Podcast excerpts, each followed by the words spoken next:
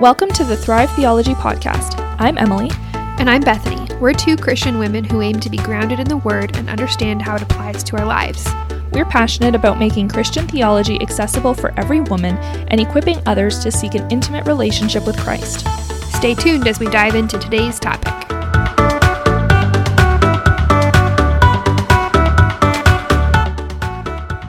Hi everybody, welcome to this week's episode. Today is part 2 of our 3-part Word of Faith series, and we are going to be talking today about Bethel Church and the New Apostolic Reformation. Before we get into that, we want to remind you to subscribe to the podcast, and if you have any questions or comments or want to know more about a topic, you can head over to our website, you can contact us through there, you can see all of our previous shows and blog posts as well. So before we dive right in for today, we just want to kind of intro by saying that the tricky thing about the Word of Faith movement is that it's not obviously wrong.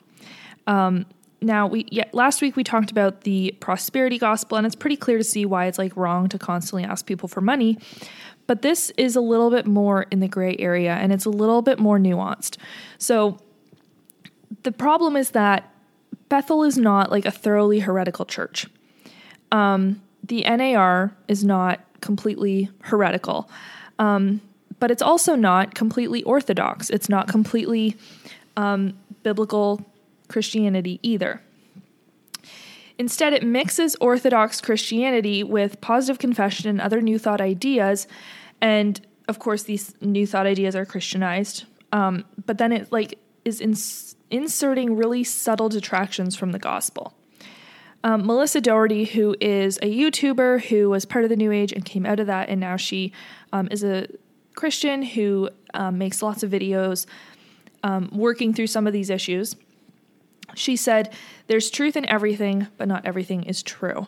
And I thought that that was just a really good description of how I felt. I was going through Bethel's website and researching New Apostolic Reformation and checking out other church websites, and it's really convoluted and nuanced, and you have to dig for the things that are wrong.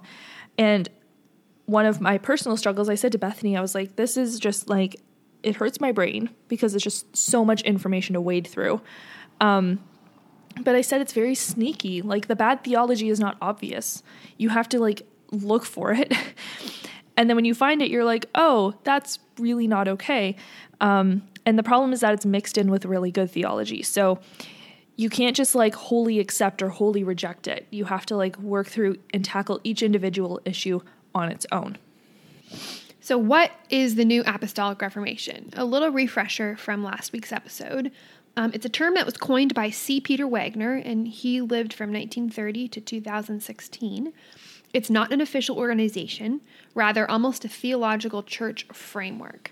So C. Peter Wagner claims he did not start it, but rather he noticed a lot of churches and Christian communities following these practices and attempted to put a name to it. It puts emphasis on signs and wonders, literally seeing and experiencing the glory of God.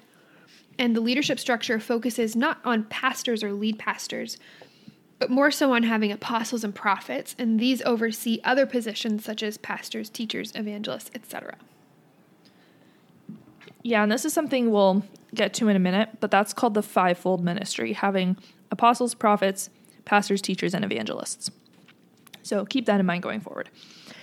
So this term was made popular among Christian circles by two people named Doug Geivett and Holly Pivec, who wrote a book called A New Apostolic Reformation, A Biblical Response to a Worldwide Movement. So this book really brought, like, put a name to a lot of the churches that were practicing this fivefold ministry. And it's been hotly debated between those who are accused of being NAR and those who are doing the accusing. I listened to one interview between Dr. Michael Brown and the two authors of this book, and Elisa Childers hosted them on her podcast. And basically the whole time, I had to stop listening to it partway through because I don't handle debate very well. When people get like the least bit annoyed with each other, I'm like, okay, stop fighting. I can't deal with it.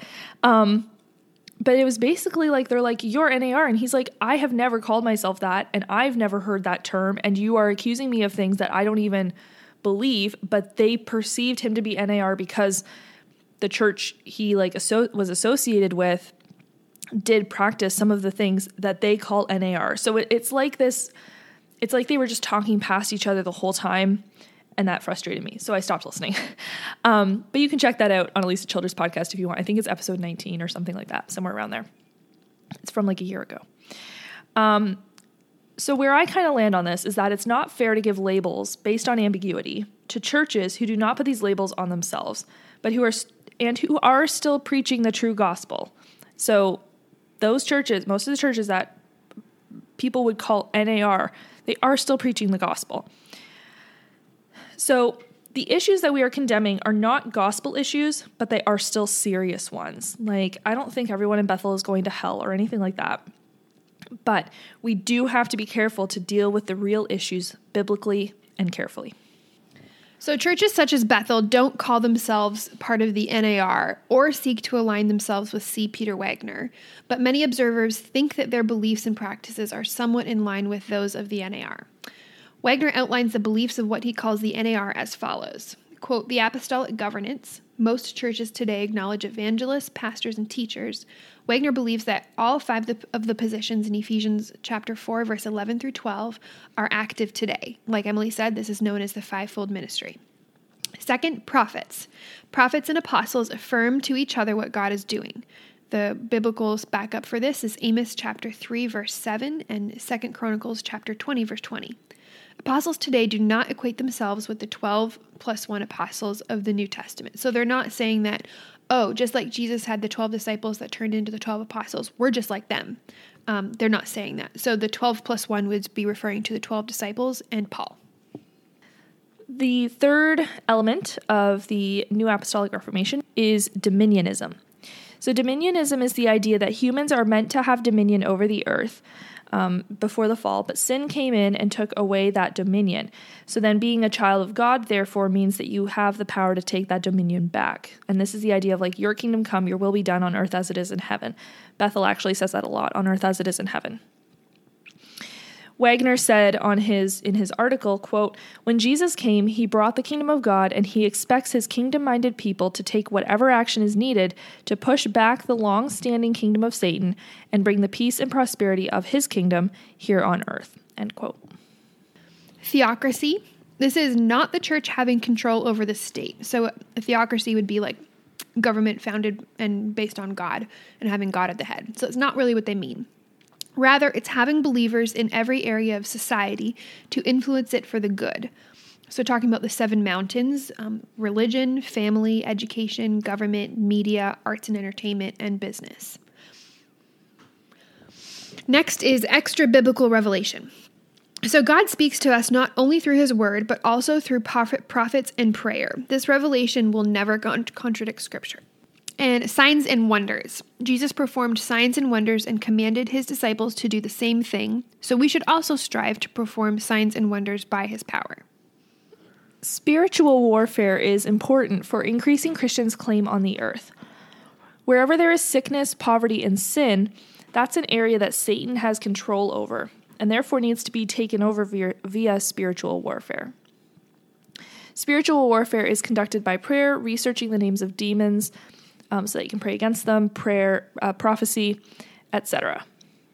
Sometimes they also conduct spiritual warfare by what we would define as New Age means. So things like using crystals, channeling, spirit guides, etc. All that stuff. They like Christianize it. And then they justify this by saying, hey, these things were God's first.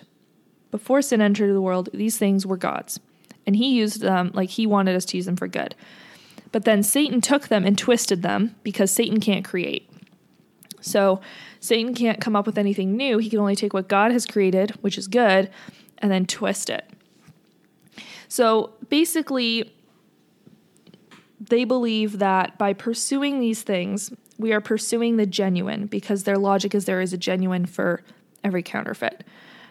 So if something is like wrong, they believe that, well, there's a genuine for that, and we just have to use it in the right way. So you wouldn't channel demons, but you could channel like good spirits kind of thing. Some of the support for this is there's the Bible verse about Satan being disguised as an angel. And the counter is that because we are saved, God won't give us a serpent when we are asking for a fish. Mike Winger says that these verses were written to believers, and we are warned from worshiping angels. God didn't say that the serpents don't exist, but rather that it won't be from him. We are just told to pray, nothing else. Scripture says to test these spirits. Also, if you look at this verse in context, I did look it up twice, and I think this is something that we are going to jump into in our next episode as well. I think I put it in the notes. But this verse is like Jesus is talking about in the context of like the Holy Spirit. Like he's saying God will give you the Holy Spirit when you ask for it, not anything you want. Yeah. So this idea was propagated by Judy Franklin and Ellen Davis in their book, Physics of Heaven. Contributors to this book include Bill and Benny Johnson. There's a foreword by Chris Vallotton, and the book has Bethel's name on it. Mike Winger did a response to this in a video that he was doing with Melissa Dougherty in regards to this particular topic. And so he just kind of summarized by saying, like, he drew a parallel and he said, look, in the Old Testament, pagans would burn their children to death as a sacrifice to Molech. And there is no Christian version of this. God abhors child sacrifice. He hates it. God says that the practice of this has never entered his mind. He will never ask us to do this. And therefore, you can't Christianify, and in the Old Testament, the Israelites couldn't do any form of child sacrifice that was acceptable to God. They couldn't take a pagan practice and make it acceptable to God. God says the same thing about abhorring these practices. He says that in regards to sorcery and witchcraft and divination and all that stuff as well. So essentially, there are some things that are absolutely abhorrent to God. Not everything can be redeemed or Christianized. Not everything out there can be made good or acceptable to God. Now we're going to look at Bethel Church specifically. We're going to look at some of their problematic beliefs and practices. So from the website, this is, I believe, their purpose statement. They say, quote, "We believe in the victorious redemptive work of Christ on the cross provides freedom from the power of the enemy, sin, lies, sickness, and torment," unquote. So this is actually the same as Rema Bible Training College's belief regarding healing. You remember that was started by Kenneth Hagin. So the thing that would be the same about these two is that they believe that Christ's work on the cross purchased our healing from sickness, and disease. And so because of that, we can have that healing now. We don't have to wait till heaven, for that. From the website Cornerstones, which we'll talk about a bit more in a bit, they say, number one, God is good, so we're required to dream big. Number two, nothing is impossible, so a huge part of our life is designed around taking risk. Number three, everything we'll ever need was dealt with at the cross, so we must come to a place of trusting him in everything. Number four, God has made us each to be significant, so we must serve well.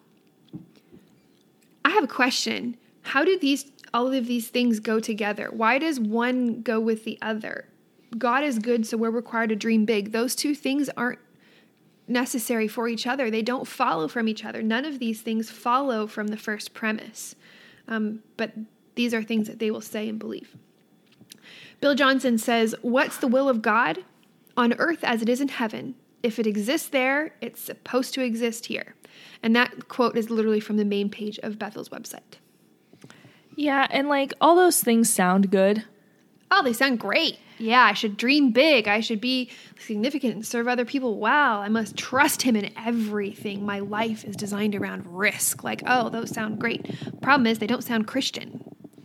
Yeah, and we are going to dig into those later. Those were like the four cornerstones that Bethel's like, hey, these are the four cornerstones of our church. So kind of like our four core beliefs almost. And we're going to dig into those on a deeper level later on in this episode as well, because although they sound good up front, when you actually like further look at Bethel's website and you're like, okay, what do you actually mean by this? That's when we see some issues.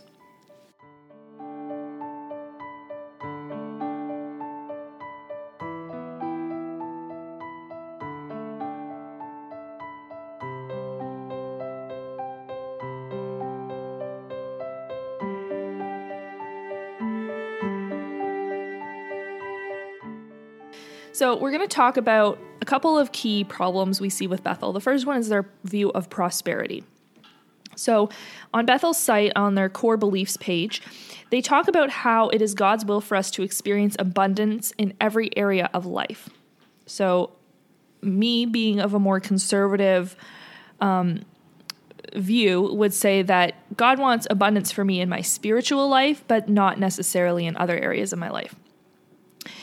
However, they also state on their website that they understand that God does not give us whatever we want when we want. So they kind of like try to join these two ideas. That being said, there are several things about Bethel and their school of supernatural ministry that do not really agree with this claim. So they say, hey, God's not going to give us whatever they want. But then in practice, it seems like, well, but you guys ask for whatever you want and, you know, expect God to give it to you. It seems that Bethel believes God will do whatever they ask for as long as what they're asking for is in line with what they believe God is doing in the world. This is slightly different from what God's will actually is because they essentially seem to kind of assume that they know what the will of God is. So for example, we want healing. And of course, like God's will is always to heal us. Like they don't really sit there and go, well, what if it's not? Like they kind of are like, no, it is God's will to heal us. And oh, that lines up with what we want. Perfect. So therefore we're going to get it. One place that I saw this was their offering readings. So if you go to their FAQ page on their main website, and one of the questions on there was, are your offering readings available online? And I was like, what is an offering reading? And my grandparents attend a Christian Reformed church, and they often have these like responsive readings for special services, like for the Christmas Eve service and that sort of thing. So I was like, oh, I'm kind of familiar with like a responsive reading in church. I wonder what this is. So I clicked on their link and they're like, yep, here's our 4 readings or whatever. And you could go to this other page and find their offering readings. So Bethany's going to read one of these. And what just struck me about this is I'm like, okay, you just said that like, you understand it's not God's will to always give whatever you want, but then this is what your offering reading is centered around. So Bethany's going to read this and I'm sure you'll be able to see some problems with it. As we receive today's offering, we are believing the Lord for jobs and better jobs, raises and bonuses, benefits, sales and commissions, favorable settlements, estates and inheritances, interests and income, rebates and returns, checks in the mail, gifts and surprises, finding money, debts paid off, expenses decrease, blessing and increase. Thank you, Lord, for meeting all of my financial needs that I may have more than enough to give into the kingdom of God and promote the gospel of Jesus Christ. Hallelujah. I almost threw up in my mouth. And the problem is like they tie this all at the end by saying like, Lord, thank you for meeting my needs. That's biblical. God meets our needs for sure. And then it says that I may have more than enough to give into the kingdom of God. So they're saying like, God, I'm not asking you just so that I can have the latest and greatest. I'm asking you so that I can give more. So it kind of has this like thin veneer of like, but I'm doing this for you, God. Like, and it's like, well, there are missionaries serving the Lord with way less than what you have. And like, that doesn't mean God's not using them just because they don't have financial abundance. That's just my like first thought that I had when I read this. And I'm like, wait, the love of money is the root of all evil. What's connected with almost all of these things? Sorry, all kinds of evil. The love of money is the root of all kinds of evil. Like, that's a lot of money. Why? Why is this what the problem is? So the problem with this is the emphasis on things that Scripture does not emphasize. Of course, financial prosperity is not wrong. No. But they are essentially assuming that it is God's will to financially bless them like over and over, continually, over and above, in lots of different means. Like, why wouldn't it be?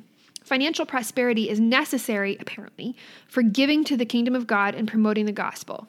So that's the underlying reason of why this is wrong. This is not what God talks about. He does not talk about abundance in terms of finances at all. And that's where this is where I'm seeing that the good and bad are mixed together. And you have like good apples and bad apples in the same bushel, is that like their heart to reach the nations is honorable. Like that is a good thing. And frankly, a lot of us are not focused enough on that. But the problem is that they are like, okay, we want to reach everybody. And then they're going to do it by their means. And they're saying, okay, so to reach everybody, we need money because we need technology. We need to be able to travel. We need to be able to do all these things to reach more people. So therefore, God, please financially bless us.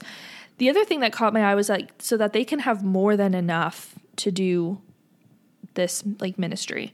And I was kind of like, okay, why do you need more than enough?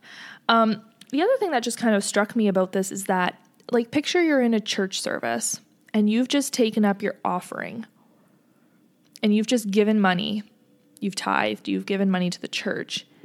And now you're going to do this reading with thousands of other congregants. Bethel has a large congregation that talks about exclusively getting money. And they don't teach exclusively that you should give to get. That's not what they say. They're not as overtly prosperity gospel as Kenneth Copeland or Benny Hinn would be.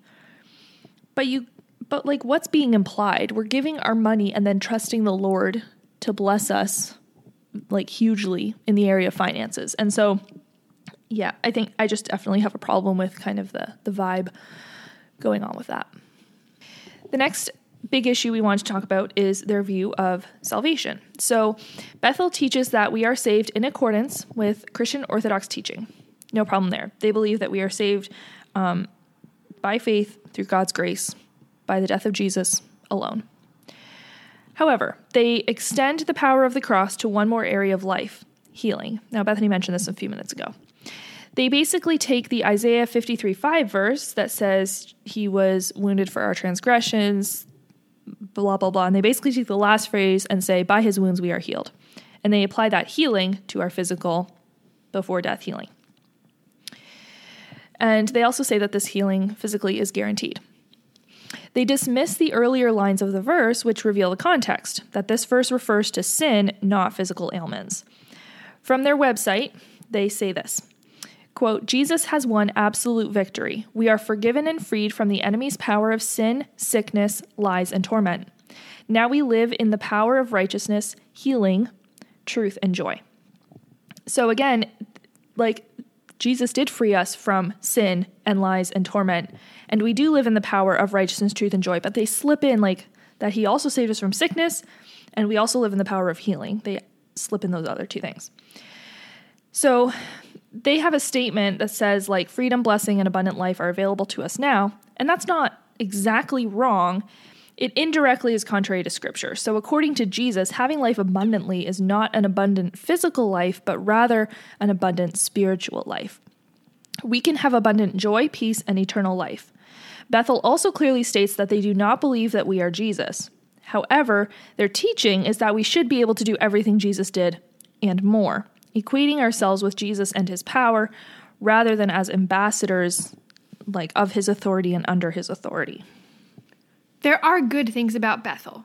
I think we've said this a couple times that we don't disagree with everything. There are good things. So we did want to make a point of saying these good things.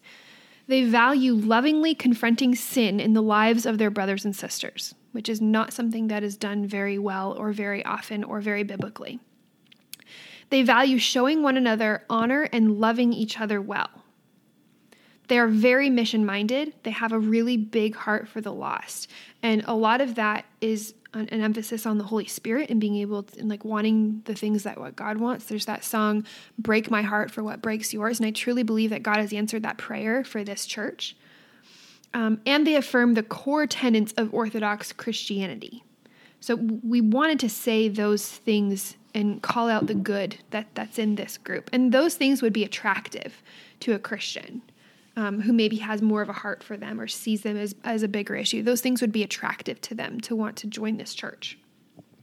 So now we have some quotes from their site that we're going to read and then refute. These quotes were like on their like beliefs website. They have like, I think it was like a list of like 10 different beliefs. And then if you click on each of those beliefs, it'll like expand, and they have like clarifying points. Like, this is what we mean when we say like this. And I thought it was actually laid out well because they say like, this is what we believe. And then they have a don't misunderstand tab. So then they're like, okay, we say this, but also keep in mind, we don't mean this. So I pulled some different quotes. And again, this is where I was reading through all of these, and so much of it was good. But then there were some of the things that were just like, that is not biblical. So I pulled out the bad ones. There's plenty of good on there. So it's going to sound like I'm being very unfair. But we don't have to deal with the good stuff. We have to deal with the bad stuff. And you can hop on their website and find the good things too if you want. But the problem is that a lot of people are going to be only seeing the good and they're not going to recognize the bad. So that's why we want to draw your attention to the bad. So our first quote from their website says this: "We are called to behold God face to face, allowing nothing to come between him and us. As we do this, we are transformed into the image of Christ." So part of this I like. Although we are not to allow sin to get between us and God, we need to be quick to repent. That's right. We aren't actually promised to see God face to face on earth.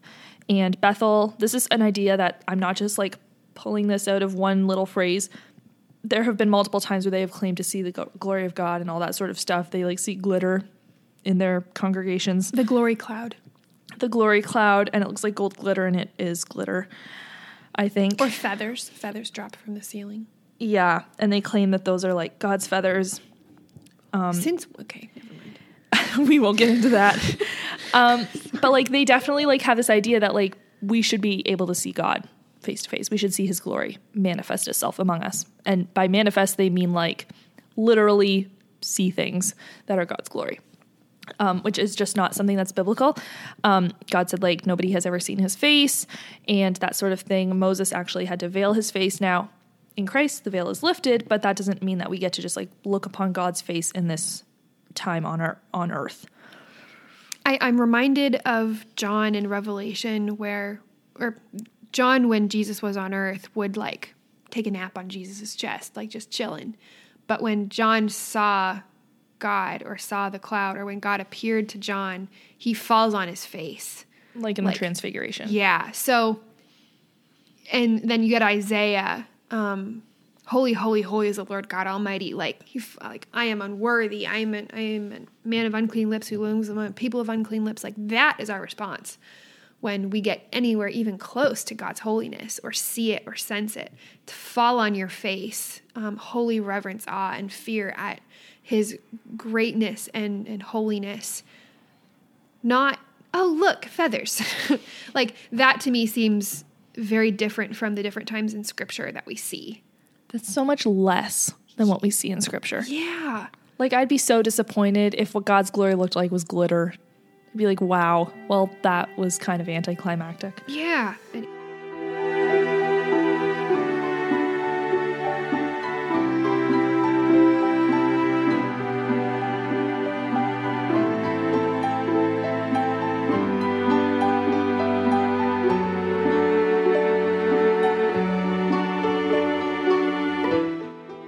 Okay, the next quote. "We are responsible to speak up with loving confrontation when others are in the family of God's sin, based on the truth that, as a new creation in Christ, they are too amazing to be behaving in that way." Problem. We aren't to repent because we're better than that. Rather, we are called to recognize our fallenness and our dependence on Christ to make us righteous by his righteousness, not our own. Not that we're too good for that. We're too amazing. I mean, I probably overuse the word amazing. It definitely is only for God.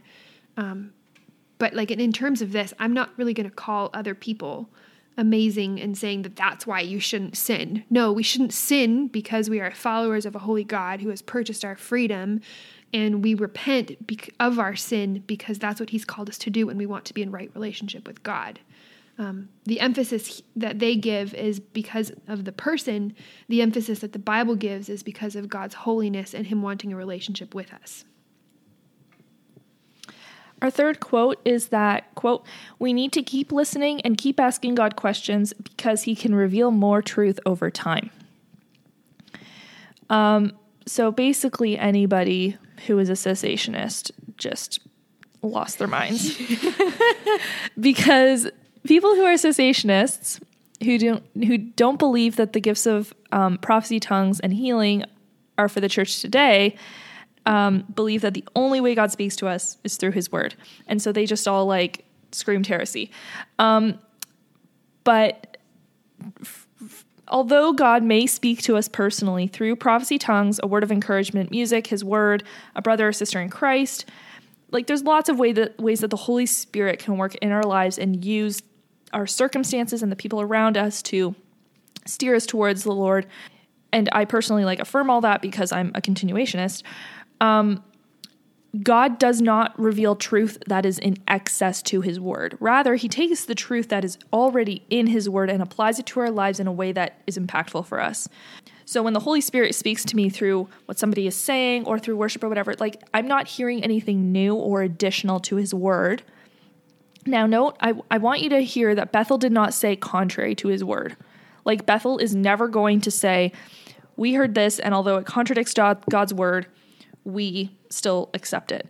They would have to get very off base for that. They recognize that God's word is sovereign, that it is perfect, and they don't contradict it. But they will say God is continuing to speak to us, and there are things that are in his, that, you know, we just haven't gotten yet in his word, from his word, that he is going to speak to us. But the future stuff, like, it'll be new, but it'll still agree with his word. So there's kind of like this fine line that is tricky to recognize, but it is definitely a dangerous path to start going down. Next, God is never boxed in by our current understanding of his word. But then, it is possible for a Christian to be deceived. Okay, so it's true that God isn't limited by our perception of him. He is God. But he has actually created boundaries for himself voluntarily that we can trust. So they would say that we can never say God won't do something or God can't do that or God wouldn't do that because God's not in the box. He can do whatever he wants. The problem is that God has put himself in a box, like saying, never again will I flood the earth. We can trust his word. He has bound himself to his promises. He behaves in line with his character and who he is. That is what we base it on, not on what we might want him to be or what we might think he is or trying to find out new things or looking for different things. God has already put himself in a box and given himself boundaries, and that gives us some stability because of who he is and what his character is. Yeah, like, could God flood the earth again? Of course he could. He's God. He can do whatever the heck he wants. But he has told us he won't, so we can trust that. This also reminds me, like, when I was a kid, I remember my mom telling me, and all of us kids, she was like, I can promise you, like, your dad and I will never get a divorce.